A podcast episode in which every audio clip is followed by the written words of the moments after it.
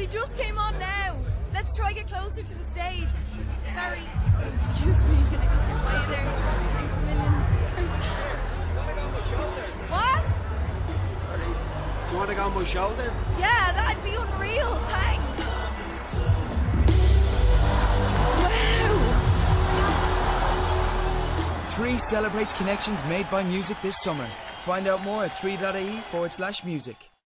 Blog Talk Radio. Hello and welcome to the Compulsive Reader Talks. I'm Magdalena Ball, and it's my absolute pleasure to welcome Frank Delaney, among many other things, the author of The Last Storyteller, a novel of Ireland. Frank Delaney, welcome. How nice that you've invited me. I'm delighted to be with you, Magdalena and I'm delighted to have you. Look, before we start chatting, um, could I ask you, please, and I'm only asking because I love to hear your voice, um, can you read to us a little bit from The Last Storyteller? Now, I wonder what should I read? I wonder should I read perhaps the author's note, maybe at the very beginning, or should I read something maybe from the very beginning of the book, where the narrator, Ben McCarthy, meets the storyteller for the first time. He's been longing to meet him. He's been waiting all his life to meet this wonderful man, and this is the beginning of chapter one, as Ben McCarthy, the narrator of this novel, goes to meet the man who is supposed to be the last and the greatest storyteller in the world. The greatest traveling storyteller, that is. Here we go. He comes back to my mind when I smell wood smoke. We had a clear and crisp October that year, and a simple white plume of smoke rose through the trees from his fairy tale chimney.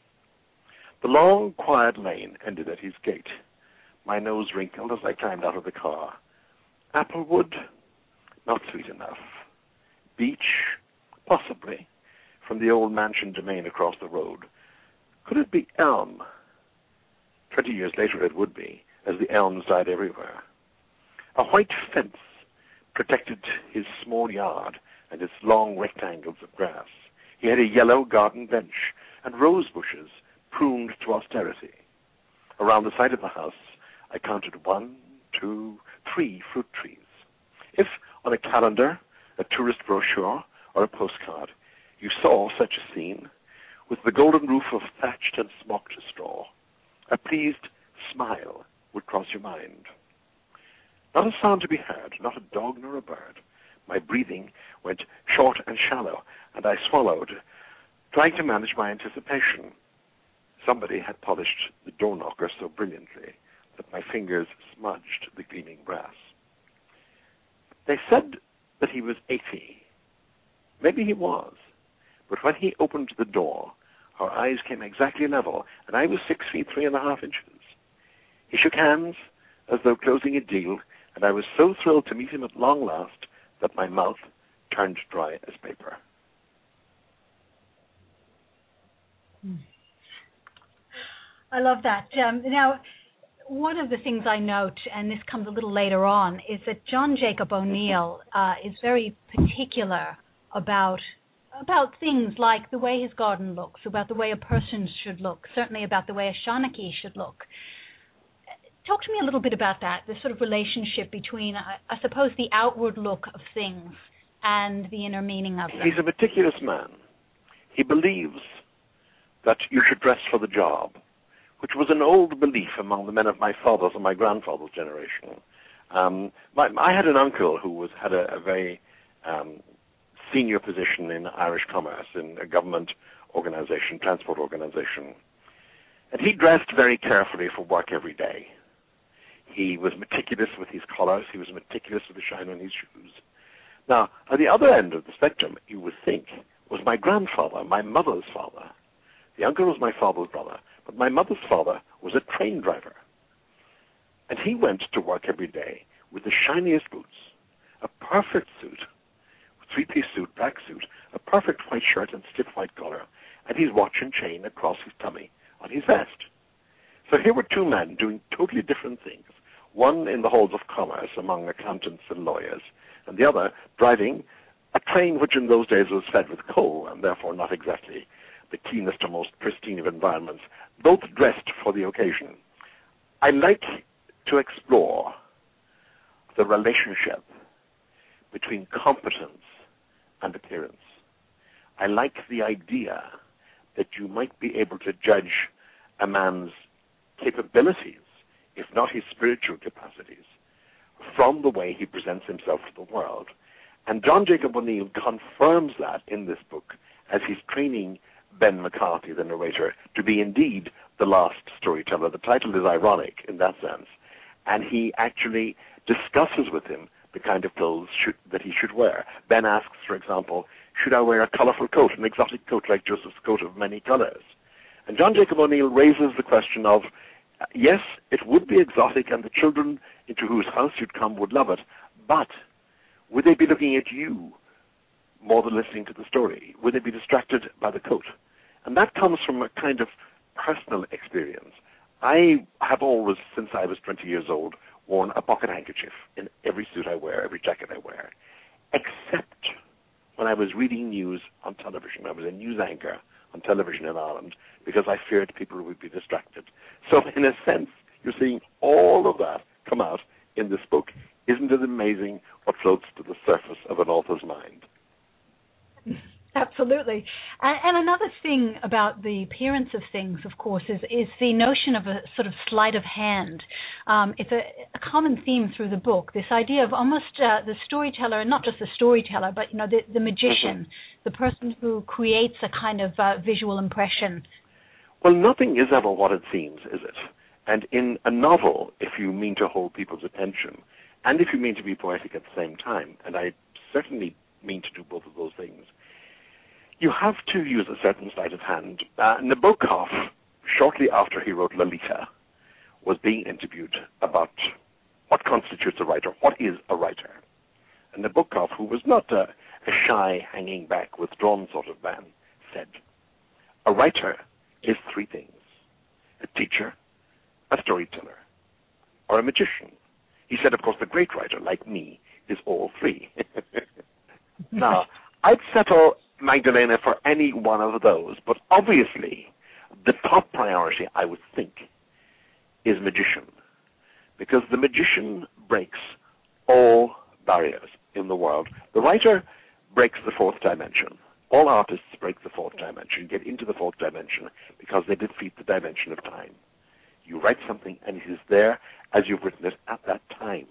And time is its master. Uh, time is its slave after that. It is time's master.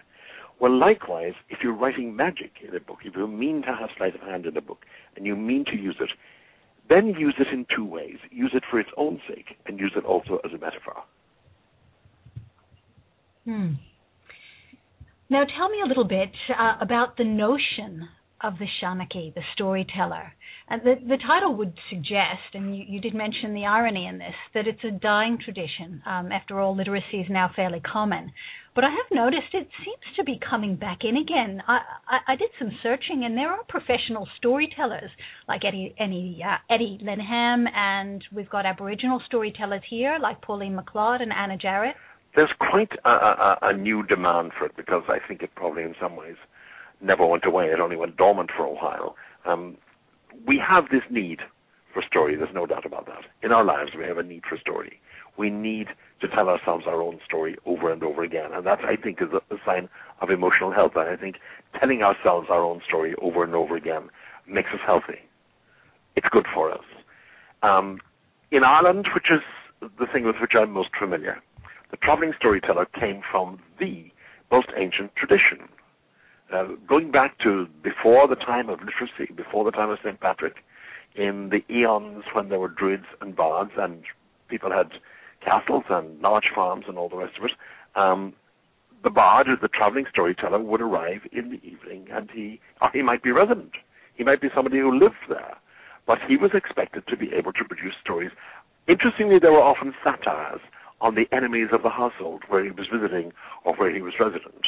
And he would use very bitter satire to tell his story. But through their storytelling, through their fireside storytelling, just as with Homer in Greek, in Greece, the stories were preserved because they had this wonderful body of literature, of oral literature, vivid, wonderful stories told about Finn McCool and Cuchulainn and great battles and great queens and great hunting scenes and marvelous chess games and amazing courtships. And these had all been told by firesides in Ireland, a relatively civilized country, before the time of Christ. St. Patrick arrived in the year 432 AD, it's commonly believed, and he brought with him a retinue of young bishops and priests who ordained the Irish male followers who attached themselves to that retinue. And these Irish boys became monks and they learned Latin. And then they went into monasteries, which were founded by their leaders in Ireland. And in the monasteries, they did these wonderful illuminated manuscripts, like the Book of Kells, for example, the Lindisfarne Gospels in England. These enormous hymnals, for example, are books of scripture, which were used for worship and prayer in the abbeys and exchange between abbey and abbey. But as well as that, when they weren't writing that, those, these boys wrote down the record of their own country. They would write about a piece of land, who owned how many acres, how many plot measurements, so on and so forth. And they also wrote down the legends that they had heard as children in the oral tradition from the storytellers around their own fireside. So you had this figure of the wandering storyteller walking into a household in the evening, and it continued right up to my parents' time. I only just missed it by a few years, arriving at dusk and sitting down and beginning a story of ancient Ireland. And that's the tradition from which the mythology is coming, and that's the tradition in which these novels in particular have been written by me. Mm. And yet, the written form of of a story is is fixed. It's a it is moment in time, as you've mentioned. Whereas every single verbal rendition is is different. It's fed by the audience. It changes and morphs, as it does indeed in the book, depending on what the audience needs. And the storyteller himself will never tell the same story in exactly the same way two nights in a row because he's changing it all the time. It's it's like jazz. It, it, there's there's constant variation. People people are riffing all the time, and storytellers riff all the time, and they riff on their own stories. Um, whereas whereas the actual literary version is down and is there, it's frozen in time for all time. I'm doing something at the moment which is consuming me with interest, which is this. I've started putting up publishing on the internet worldwide. It's on Amazon. You can just click on Amazon.com, uh, I think it is in the United States. Um, I've been publishing a series of long short stories. There are two up so far, and there's a third going up with an introduction. And they're stories narrated. They're told stories, but they're written down as a Shanachie would have told them, Magdalena. In other words, I'm taking stories which I am inventing, and I'm telling them as though I were a traveling Shanachie coming to your house, sitting down in front of the fire with a glass of whiskey in one hand and my pipe in the other, as which is what they did, even though I'm not in any way remotely like that sort of man. And I'm telling these stories in the same verbal style. So I'm trying to render, so to speak, the style, the spoken style of the storyteller in a written fashion. And it's proving enormously interesting. I'm enjoying it immensely. I'm trying, in a sense, to close the gap of centuries so that on the one hand, I capture the mood and the fluidity of the Shanachie, but on the other hand, I then preserve it. So, are you identifying with Ben McCarthy? No, I never did, you know. That's the odd thing. A number of people have asked me that. Was Ben McCarthy based in any way on me? And he's not, in fact. He, he's um, um, he's home in these three novels in Venetia Kelly's Traveling Show, The Matchmaker of Kenmare, and now The Last Storyteller in the trilogy. His home is a house that's two and a half miles from where I grew up. In fact, I drove past it very recently, and I knew the family who lived there, and I'd always liked that house, and I'd always thought growing up that it was a very good location to use for uh, a successful or well-to-do farmer in Ireland, and that's the location. That's the nearest he comes to me in that sense, and his territory is all mine. It's the, that area is the area I roamed as a boy. It's the area where I go back to in my imagination. Um, he's not in any way autobiographical. If you ask me, is there anybody autobiographical in the books? I would be closer, if anything, in character to Venetia Kelly than to Ben McCarthy. And I suppose all the characters have a touch of autobiography. oh, I think so. They're composite characters, and we are complex characters. I mean, I can see some of my own attitudes, for example, in John Jacob O'Neill, the old storyteller, the elderly man.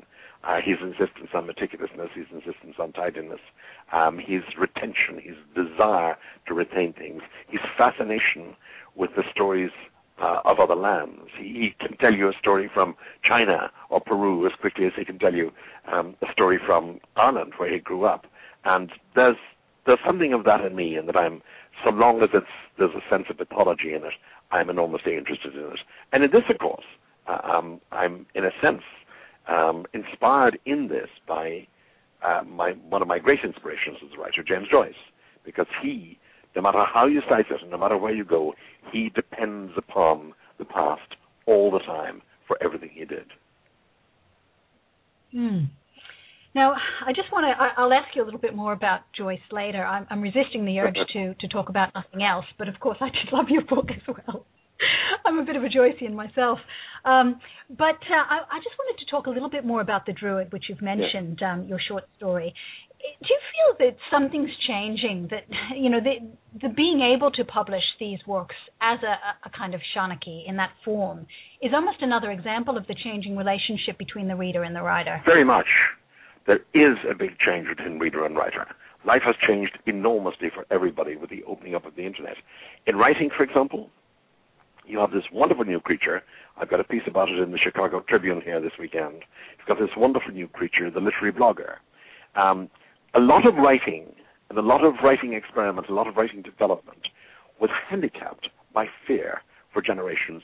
Fear of, if the book got published, what the critics would say because there were cabals of critics who kept things to themselves.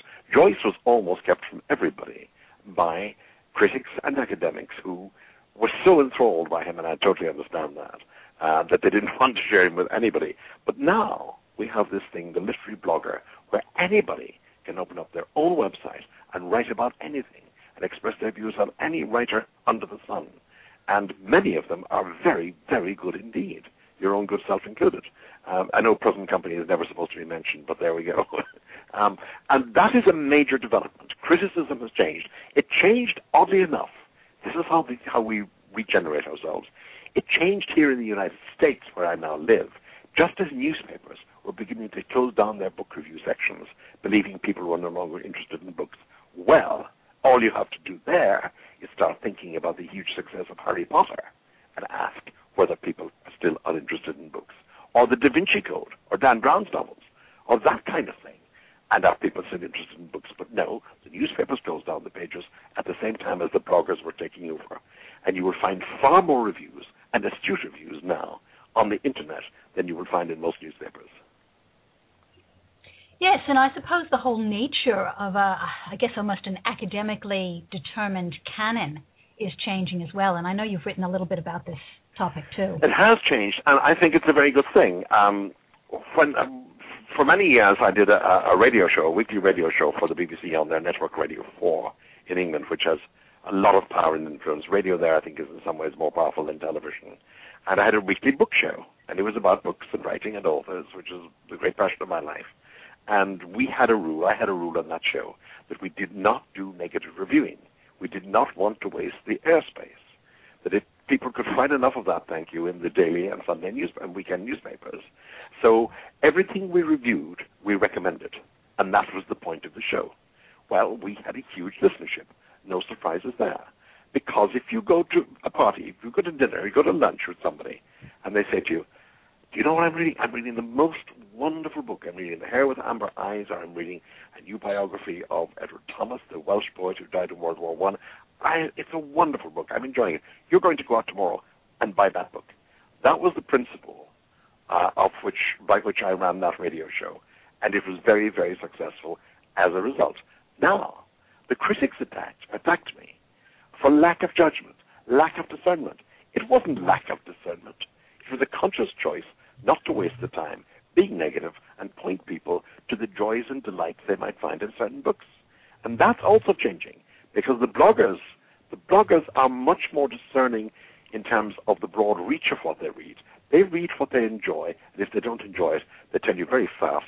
But they don't do it in any sort of envious or difficult way. There's blunt, no, couldn't get on with this, bored after three pages, gave it up. And that's much more honest. Yes, it seems to me that we're moving in a communal sort of direction, which is, of course, a key theme in The Last Storyteller as well, every story, talking in terms of stories, but also talking in terms of recommendations. Um, even Ben's story is built on the traditions of the stories that preceded it and the impact of the people who are around it. Uh, do you feel that stories and and shared experiences tend to unite us? And by us, I mean the yeah, human race. This is the, the, the, the great thing that is beginning to happen is the thing I have prayed for all my adult life in relation to writing and literature, and it's so important uh, and it's so exciting, which is that there's a democracy being born. We have we are becoming more democratic in what we're saying about writing. We are becoming more democratic about art. We're becoming more democratic because the internet is forcing us to be. Now, the problem you have there immediately, and it is arising, is a problem of curation. There has to be some curating.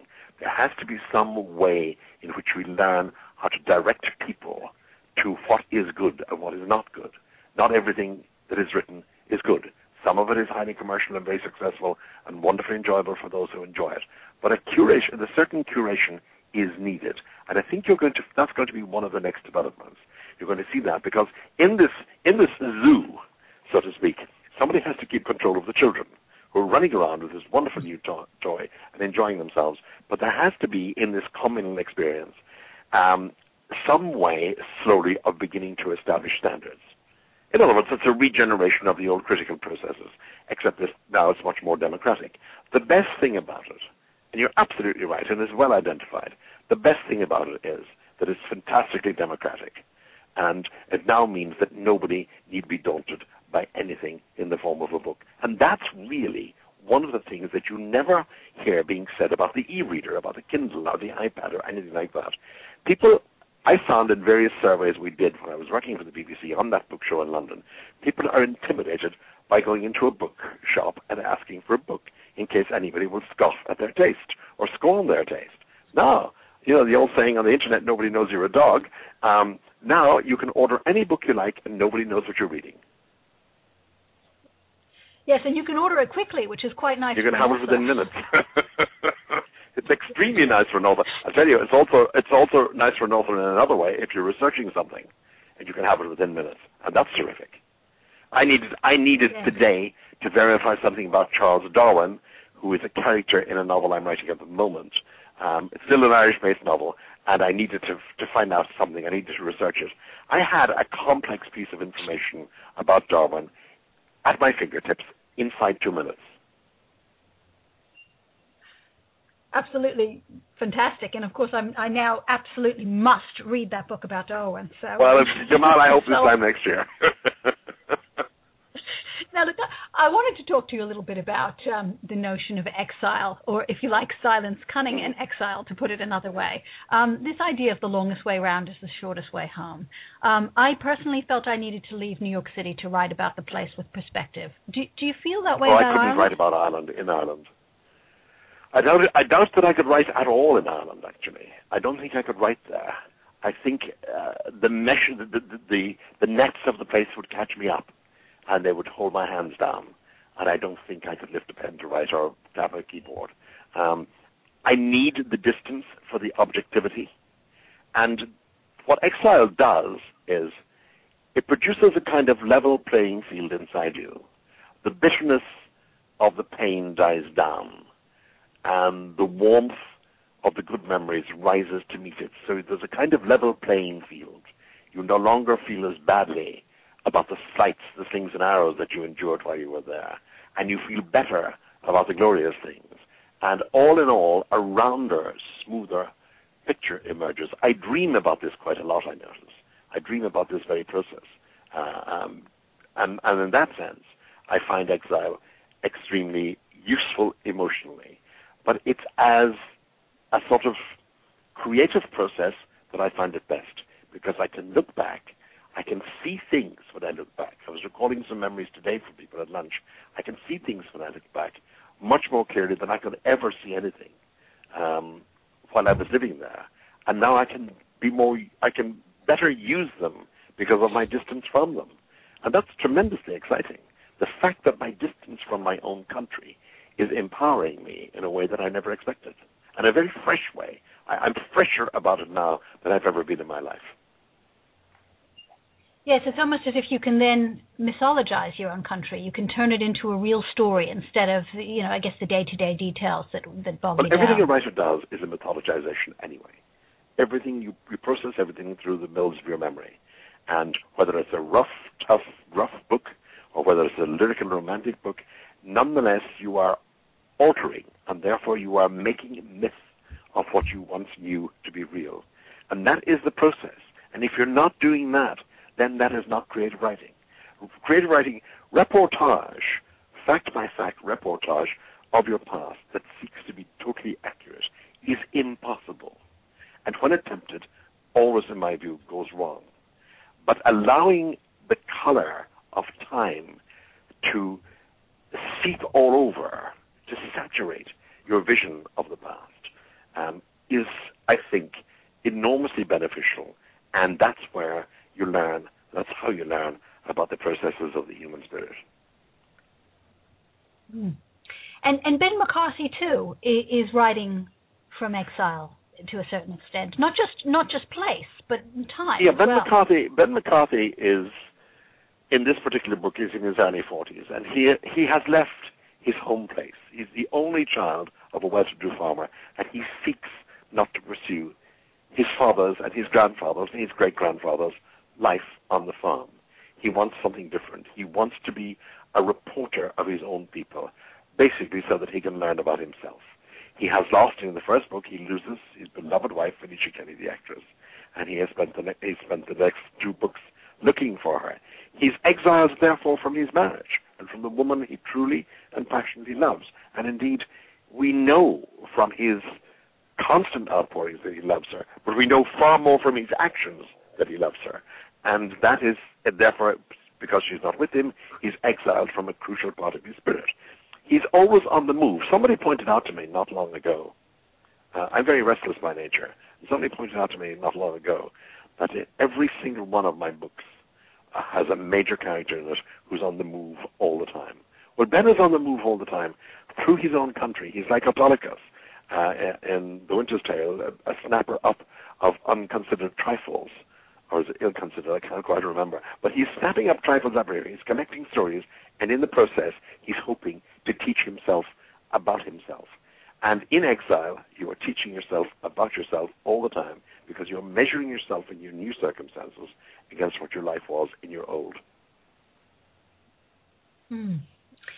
Now, um, I, I take a storyteller, a storyteller, as being somebody who almost bridges the gap between acting and writing. Uh, like Dickens, you've done a little theater Mhm. as well, including some coming public readings of Ulysses in Madison Square Park. Do you see uh, acting and writing as kind of two sides of a coin, inhibiting characters, if you like? You write for the ear, if you have any sense. We read with our ears.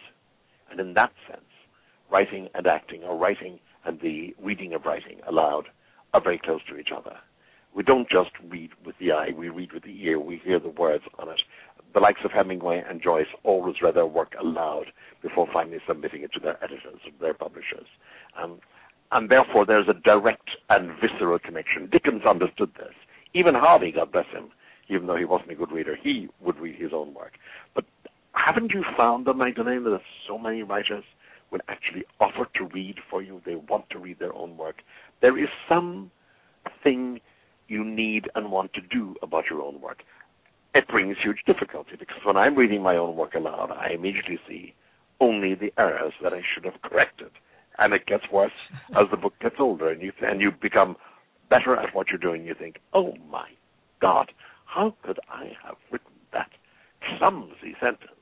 So there's that pitfall, but there is a need. There is an undoubted need to express with your voice what you have written with your hand. Yes, I, I do find that. I certainly find that people and and, and read and listeners, um, you know, readers also like to hear the author read. There is something about hearing somebody read their own work that really uh, helps you get in almost into the spirit, into the heart I've of it. done a lot of my own audiobooks, and I've had a, a, a peculiarly intensive reaction to them from the people who know them. People who I've had this I've had this happen. It happened on the first book that I published in the United States when I was living here, a novel called Ireland. Um, people read the book. They then heard that there was an audiobook read by the author, they went out and bought the audiobook and then sat down to listen to the audiobook while reading the book again. And they say, they claim, they got a lot more out of it that way. I know myself that for me, the most enjoyable way to ingest a Shakespeare play other than the stage is to read it while listening to a performance tape of a good acting company, a commercial disc of a good acting company doing the same play. So I'm following the play, following the text of the play as I'm listening. And I love the idea that people might do that with my work. And I can understand why they might get something out of it, if they, especially if they enjoyed the book in the first place. Yes. And uh, I suppose you're doing something similar um, about, you know, with Re:Joyce in terms of reading Ulysses out loud, very slowly, very intricately. My fondest hope is that the people who are listening to me, and we're now heading for 400,000 downloads um, in under two years, my fondest hope is that the people who are listening to me actually have the text of the book open in front of them and are following the few words or the few sentences or the few paragraphs that I'm unpacking that week. It's a deep and complex book, and my ambition has been, by doing these weekly podcasts on my own website, my ambition has been, at the end of the exercise, not a reference in Ulysses will be left unexplained, and therefore the book will no longer be obscure. That anybody who wants, wants to reach for the book and enjoy it and relish it the way I absolutely relish it, laugh out loud and love it to death, um, will be able to do so because of the amount of work I'm prepared to put into it. I can't think of a more enjoyable thing to do. It's free. We haven't even attempted to monetize it. I haven't tried to monetize it. I might at some stage, but at the moment it's free for everybody, and people are responding in a wonderfully happy and hearty way. And what a what a long term It's going to be about 26 years, I think. That's what I think. I mean, at the moment, I'm doing, I'm recording at the moment chapter three, as you probably know if you're up to date with it, and I can only do sometimes two, three, four words at a time because there are so many references in there. And that's fantastic. It is. Now, look, we're almost out of time, but I just have to ask you before we go. Um, I know it's a little while yet, but uh, last year you did quite a fantastic rap video for Bloomsday. Are you planning something big on the cards for Bloomsday this year? I'm thinking of a ballad. I'm thinking of a ballad sung to accompaniment. I'm not sure, but it would be the ballad of James Joyce, and um, it would be in an old-fashioned, come kind of fashion, or I might do the ballad of James Joyce in the same spirit, tempo, and air of the song Finnegan's Wake. Because Finnegan's Wake, oh. the title Finnegan's Wake, comes from a ballad, an old Dublin ballad that Joyce knew well. So I might do that because it's intricate and it's funny, and I can sort of speak sing it, if you know what I mean. Um, like Rex Harrison did in My Fair Lady. I don't have to sing it and drive everybody crazy, but I can speak sing it and still get the rhythm and the tempo. I thought you were going to say the ba- ballad of Joe. Oh, I know there's one already there. I wouldn't be able to put. I probably wouldn't be allowed to put that up on on the internet. Yeah, that's true. All right, look, unfortunately, that is all we have time for today. But thank you so much for giving us some of your time. Magdalena, it was a pleasure to talk to you, and thank you so much. And thanks for listening. And don't forget to join us next month when we interview Unaccountable Hours author Stephen Scourfield. See you then. Bye bye.